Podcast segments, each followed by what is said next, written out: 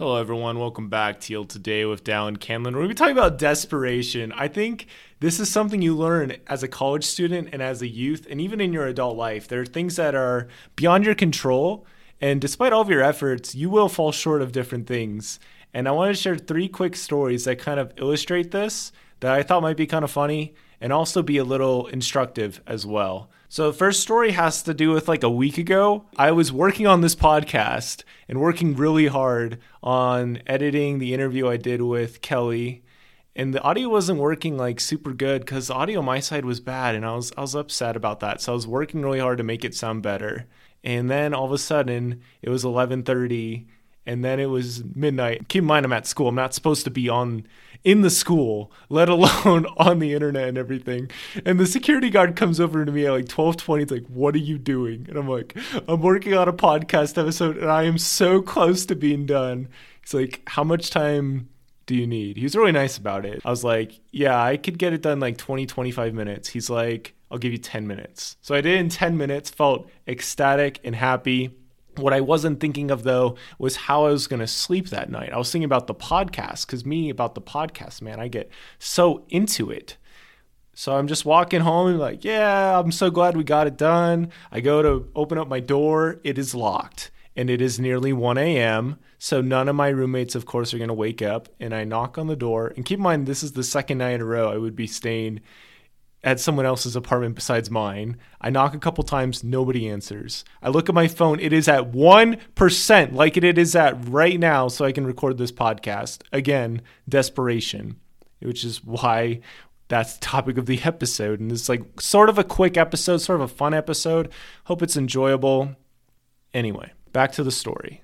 So I text my brother James, I text my friend Aaron, I call a couple people, and I'm like, I'm at 1%. And I have the thought, who is somebody that is awake right now? One of my friends is awake right now. Had the thought, Robert, friend Robert, who I worked on the potato farm, who helped me with getting the podcast started, at least letting me spit some ideas at him and stuff while we were working on the potato farm. didn't actually spit at him, but I shared ideas with him.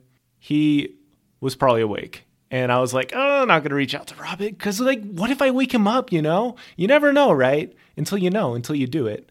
So I just texted him, five minutes later. He's like, yo, that stinks. Yeah, come over here. Come over here. So I went over there and had a great time with him and his brother, who I hadn't met yet. We just talked about Pokemon, and it was great.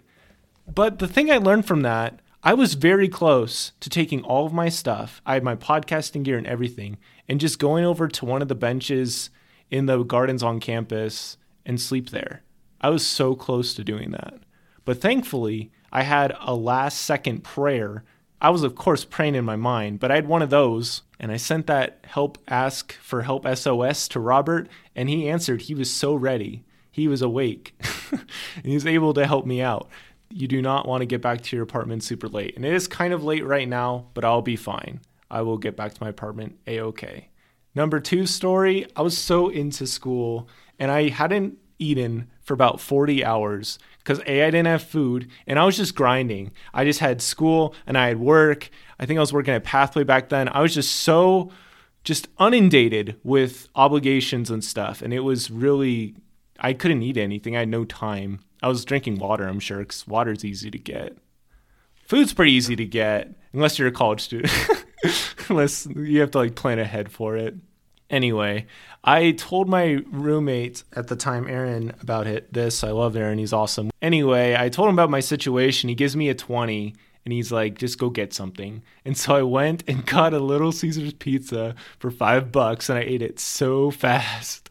And it was amazing. It was amazing. It was just like there's something so amazing of like being so desperate that you will do anything. I was basically at this point, I was so hungry that you know, eating food or eating bark or whatever sounded like a good idea. It was like sounding more like a good idea. And today, I haven't eaten since like 2 p.m. I've just been like working on things. I hopped on this like mentoring, coaching, big conference call thingy that I got invited to because I was in this guy's email list.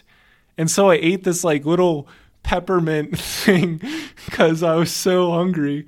I'm gonna go home and eat real fast because I did a really good job of my macroeconomics homework. I'm proud of myself for that. So pat on the back. Watched some videos and figured it out. But yeah, I was desperate.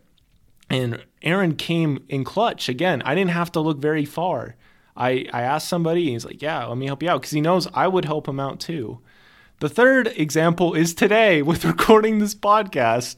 It has been a crazy day, and I had to run through all these buildings to find a room, but I found a room that I could record the podcast in, and my phone is at 1%. And so far, we are recording this entire podcasting. What a stinking blessing that is. Just like being desperate. It's important that, like, you're aware of how you're feeling and that you don't lower your standards, but that you keep believing, you keep hoping, and you do what you can do, you know, and then you just kind of go forward. Being desperate is very interesting because it means you'll take pretty much any option. And I think this can be really beneficial at times because today I was like, oh, if my phone's at 1%, I have to record a podcast episode. There's no other choice. And so it's very valuable in that way. But you also need to be very careful that you're not just, you know, hurting yourself or other things, but that you are aware of your feelings. And that is just kind of another reminder, the desperate thing. Lately, I've been bringing my phone on one charge just so I don't get a little bit sidetracked. And I'm trying so many things this semester. So that's that. Those are the three stories how I almost got locked out of my apartment but stayed at a friend's house how I almost starved, sort of, but friend helped me out, and how we almost didn't record this podcast episode, but we did. So miracles happen. It's a lot of, there's this really cool book, The Power of Everyday Missionaries. It's like spiritual and stuff, and was written by a member of my church, Clayton M. Christensen, but he was also a Harvard business guy, and his son came up with this theory that when you are running out of time, you will do pretty much anything. You'll ask anybody to be on your podcast. You'll ask anybody for a job. And I think this is a wonderful thing when you're able to finally do that and realize that. And I've been really trying to do that and have that sense of urgency and not just when all my options dry up, but just right off the bat, just go for it. And it's really helpful to have too much, well, not too much opportunity, but you have like ample opportunity, right? You want to have enough opportunity and enough things. Well, it's like the thought that it's easier for a man with a job to find another job than it is for a man without a job to find a job. And so it's always good to be prospecting and looking around so that when things go crazy, you're not going crazy. so this is kind of a more fun episode. I had a good time recording it. I smiled a lot. I love doing this podcast. I really want to see it grow and help more people. And yeah, on Monday, I'm going to really try to like do a full deep dive into the podcast, what I want to accomplish with it this year, share some of the behind the scenes stuff I have on my mind, and hopefully get your guys' feedback. I'm going to do a lot of things in that episode so we can get more feedback on the show going forward. We can get maybe your voice in the show.